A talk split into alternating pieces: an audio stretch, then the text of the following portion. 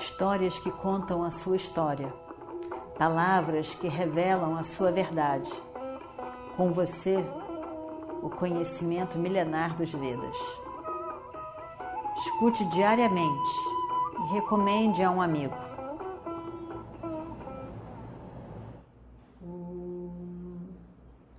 Vakratunda Mahakaya Surya Koti Samaprabha Nirvignam Kurmedeva Sarvakaryeshu Sarvada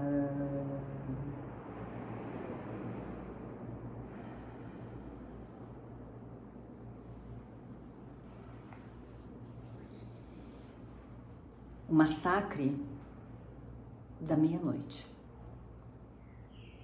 A Shwatama decide que vai destruir todos para vingar a morte de Duryodhana. Ele tem uma raiva ancestral. E ele quer acabar com os Pandavas. Ele não consegue enxergar tudo de errado que Duryodhana fez. E diz que vai vingar a morte de Duryodhana porque os Pandavas são adármicos. Não adianta Kripa e Kritavarma dizerem a ele que, que isso não deve ser feito. Matar todos estão dormindo. Não é nobre. Não é digno de um kshatriya. Não é a forma de lutar e vingar a morte de alguém. Vamos lutar com eles. Vamos desafiá-los. Mas não. A Ashwatthama, Ashwatthama quer fazer isso. Como um louco desvarado, fora de si.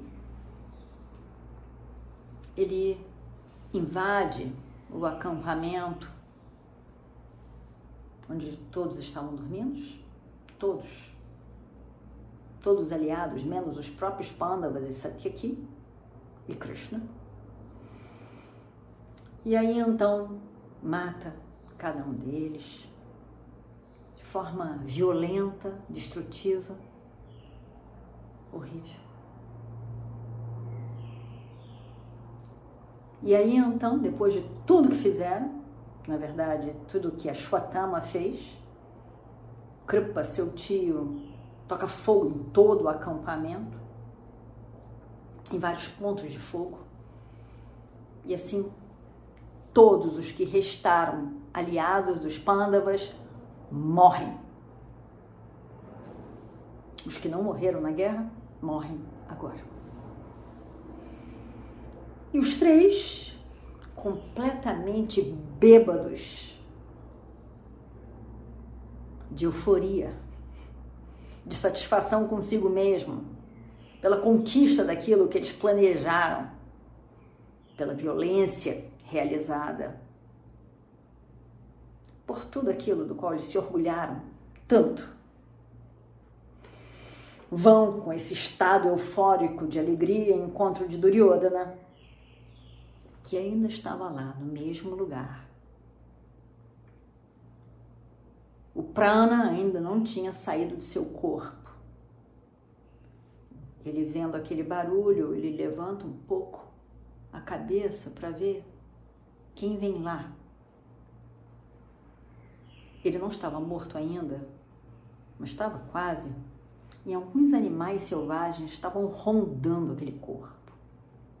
Ele os espantava, fazendo um movimento de que estava vivo ainda, mas ele estava com medo. E aí então,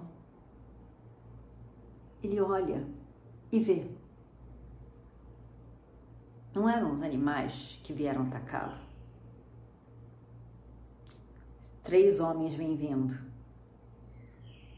Chegam perto dele e se sentam. Primeiro vem que do lado do rei estava o seu gadá, o seu bastão. e viram que a única companhia realmente que se manteve todo o tempo do lado de Duryodhana foi o Gada, o bastão. Kripa diz, Kripa, o seu tio, diz, evidentemente, meu senhor, o seu Gadá vai ser sua companhia até chegar ao paraíso dos kshatriyas. Você não abandonará este amigo. Ashwatthama diz: Duryodhana. Ashwatthama era amigo de Duryodhana. Duryodhana, eu quero que você escute isso com muita atenção. Eu estou tão feliz de poder dizer a você que eu destruí todo o exército dos Pandavas. Os cinco Pandavas, com Krishna e Satyaki, estão vivos ainda? Somente eles. E do nosso lado, nós três, ninguém mais está vivo após essa guerra. E aí então ele conta em detalhes o que ele fez. A está em delírio, infelicidade, contando cada detalhe, cada sofrimento que foi imposto em cada um deles, no meio da noite, à meia-noite.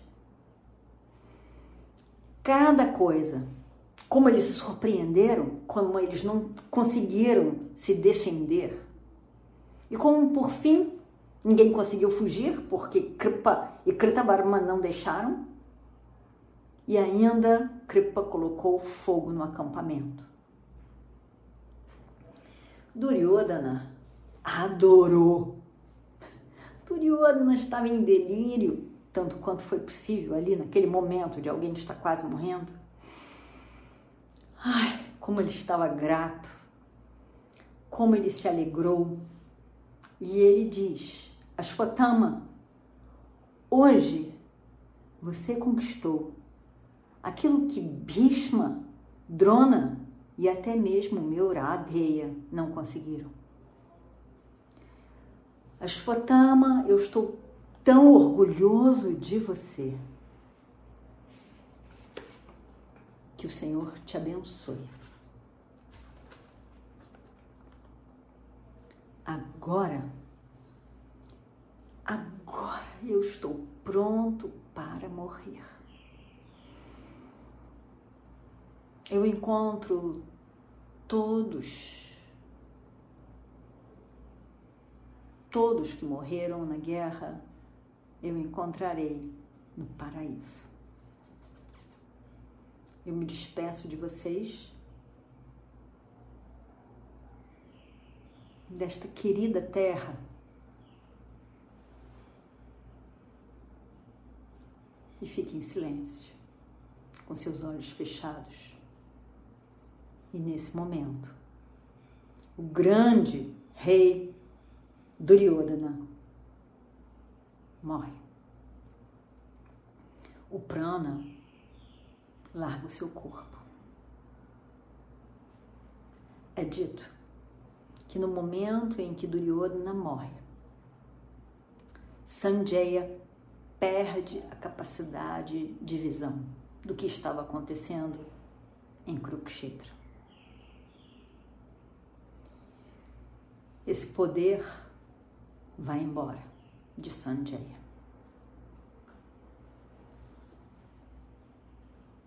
E a cena mais horrível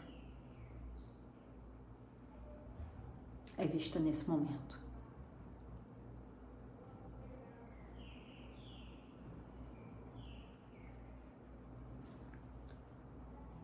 O dia mais terrível.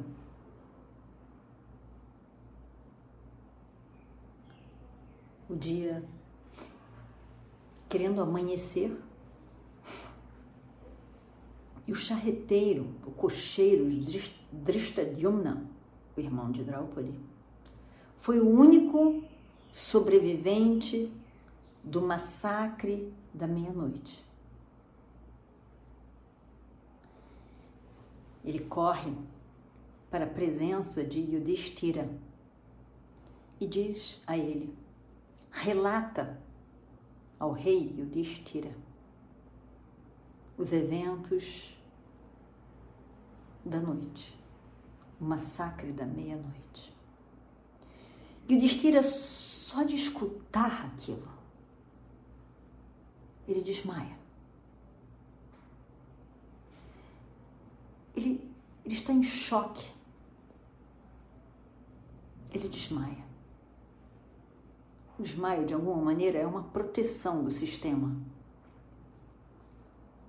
Satyaki tenta segurá-lo, revivê-lo, mas ele está desmaiado todos os pândavas se veem completamente fora, com a sensação de desmaio, de que os sentidos vão, vão se apagar. Eles foram acordados, veem que a situação é aquela mesma, é isso mesmo.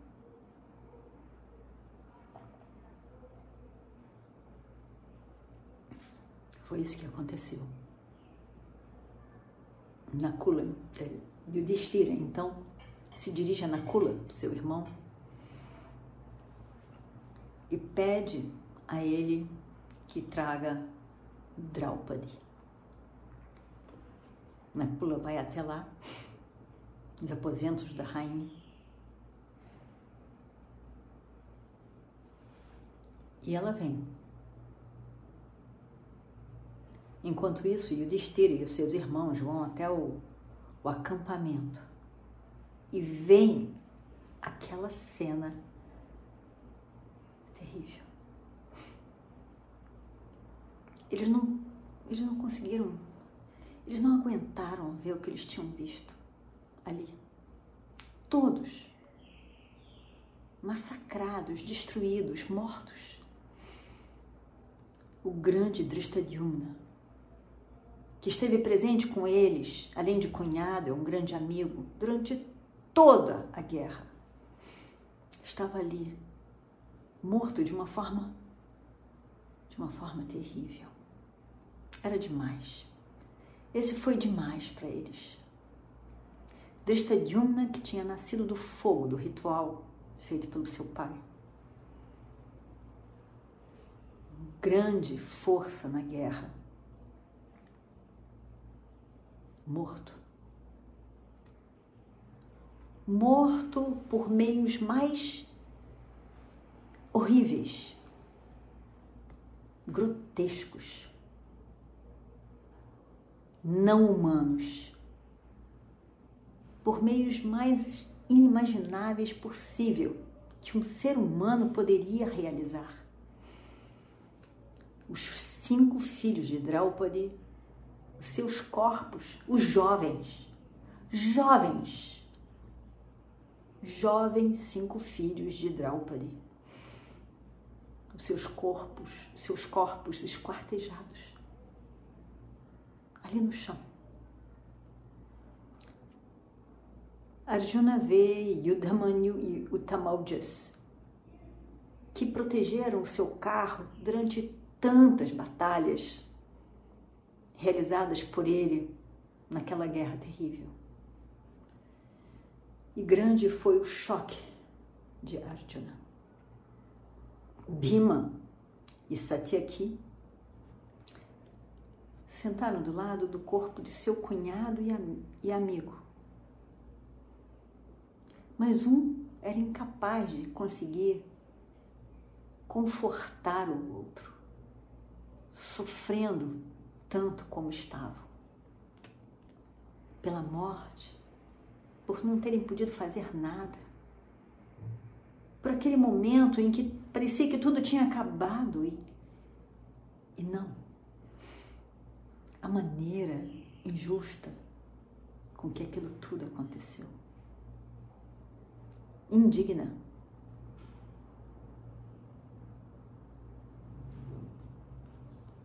Nakula,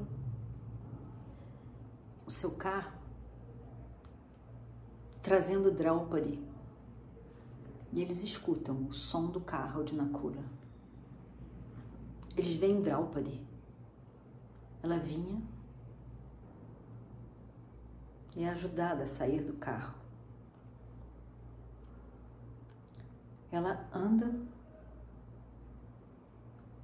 e vê corpos de seus filhos e colapsa, desmaia. O sofrimento é imenso. O sofrimento é imenso, imenso. Ninguém podia dizer nada. E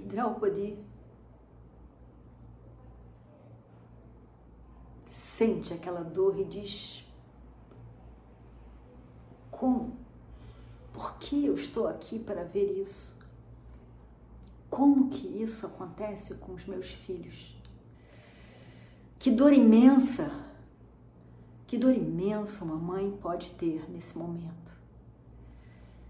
Como é possível um ser humano fazer o que foi feito com, os meus filhos? A morte dos jovens era horrível.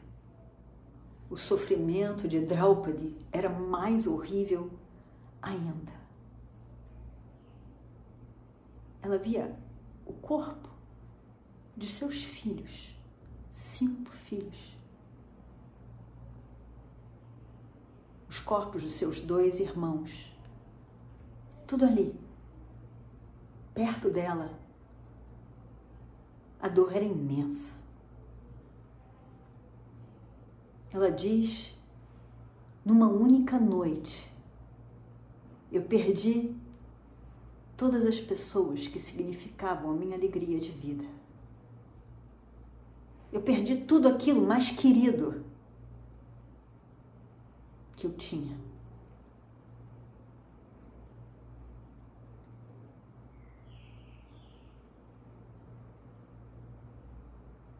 Eu não gostaria que isso acontecesse a ninguém.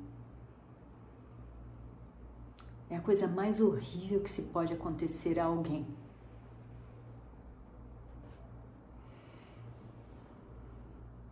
Mas de repente, para surpresa de todos ali, ela se levanta, enxuga as suas lágrimas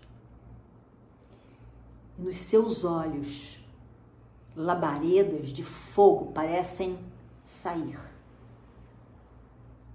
Ela também havia nascido no fogo do ritual feito por seu pai. E ela diz então: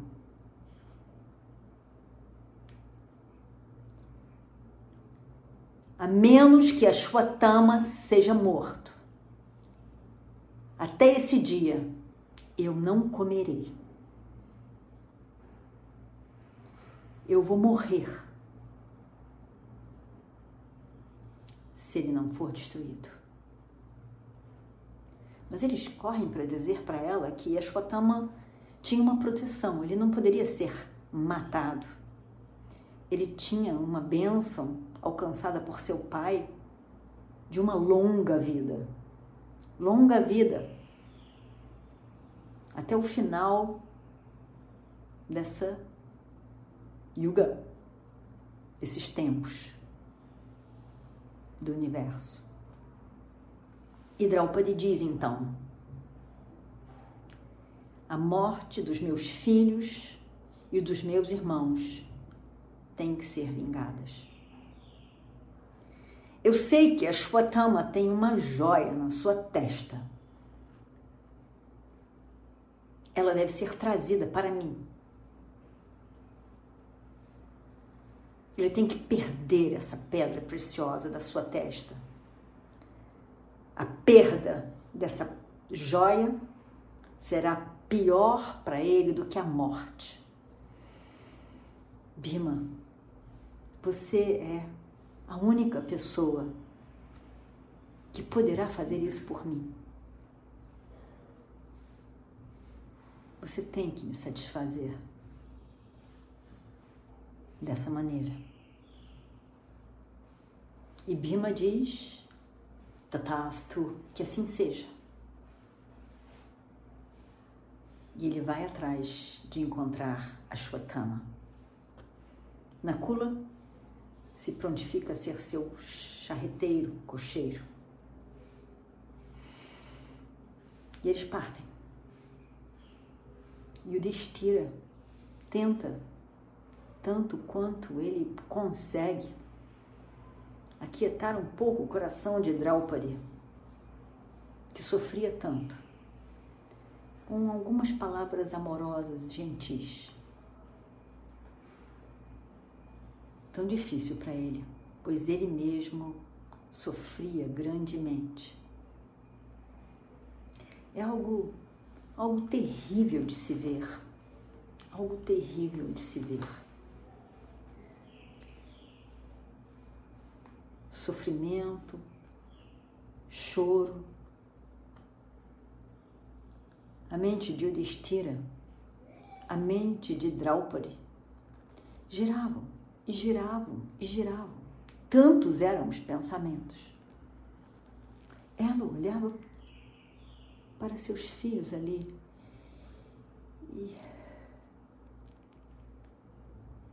e pensava tantas coisas, sentia tantas coisas e era horrível.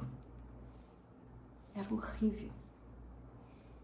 Uma cena horrível.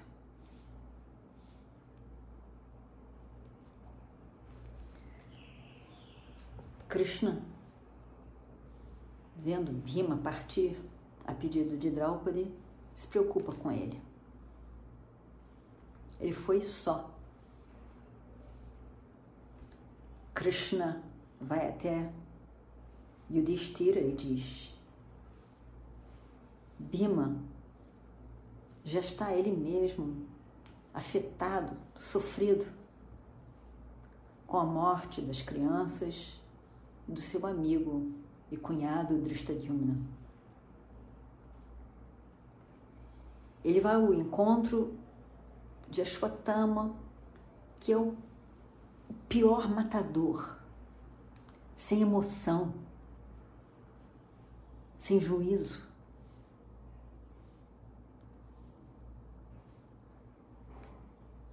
Ashwatthama, Ashwatthama não para por nada ele, ele, ele é destrutivo, incapaz de ver o sofrimento de outro. Nada consegue pará-lo. Ele é capaz de machucar Bima. Ele tem em suas mãos uma astra chamada Brahmashirsha. Ninguém sabia. Somente Krishna sabia que ele tinha essa arma com ele. Num determinado dia, em que Drona, a Acharya, tinha sido agarrado por um jacaré e parecia que ia ser devorado pelo jacaré, Arjuna o salva do jacaré. E grato por tudo, até mesmo por Arjuna se colocar em perigo por causa dele. Drona Acharya ensina para Arjuna o mantra e o uso dessa astra, dessa arma chamada Brahmashirsha. Quando Ashwatthama vem a saber disso, de que o seu pai tinha ensinado uma arma especial. Uma arma que poderia destruir não só o inimigo, mas todo o universo? A mais poderosa de todas. Ele insiste que o pai ensine a ele também. Só que Drona, ele sabia que o filho não era totalmente confiável, responsável para ter uma arma tão poderosa em suas mãos. E se nega. Diz que não, não está na hora, ele não está preparado. Mas a insiste, insiste, insiste. É mais uma competição com Arjuna do que o desejo realmente de possuir a arma. E tomada pela emoção do pedido constante do filho, Drona cede. Sabendo que não deveria, mas cede. Ninguém sabia que Drona tinha ensinado, dado essa arma para seu filho Ashwatthama, somente Krishna. E por isso, nesse momento, Krishna diz: Ashwatthama tem em seu poder uma arma muito destrutiva, Brahma Shirsha. Se, se ele achar que é necessário, ele manda essa arma contra Bhima. E nosso Bhima será destruído. E Krishna conta um pouco dessa história para Arjuna. Que Drona não queria ensinar a ele, mas tanto, tanto ele pediu, que mesmo não confiando totalmente no filho, com uma arma tão poderosa assim na mão, pela persistência, pela insistência, melhor, de Ashwatthama, ele ensina. Ele diz, Krishna diz então, Yudhishthira, eu vou atrás de Bhima e vou levar Arjuna comigo. Meu carro está pronto. Krishna e Arjuna vão atrás de Bhima. Estavam longe, longe do acampamento de Kurukshetra, longe do lugar onde houve a guerra. E eles encontram finalmente Ashwatthama escondido atrás de Vyasa Maharishi no rio Ganga. E Bhima já tinha encontrado Ashwatthama quando Krishna e Arjuna chegam. Krishna e Arjuna voaram até lá. E vem Bhima ali, parado, pronto para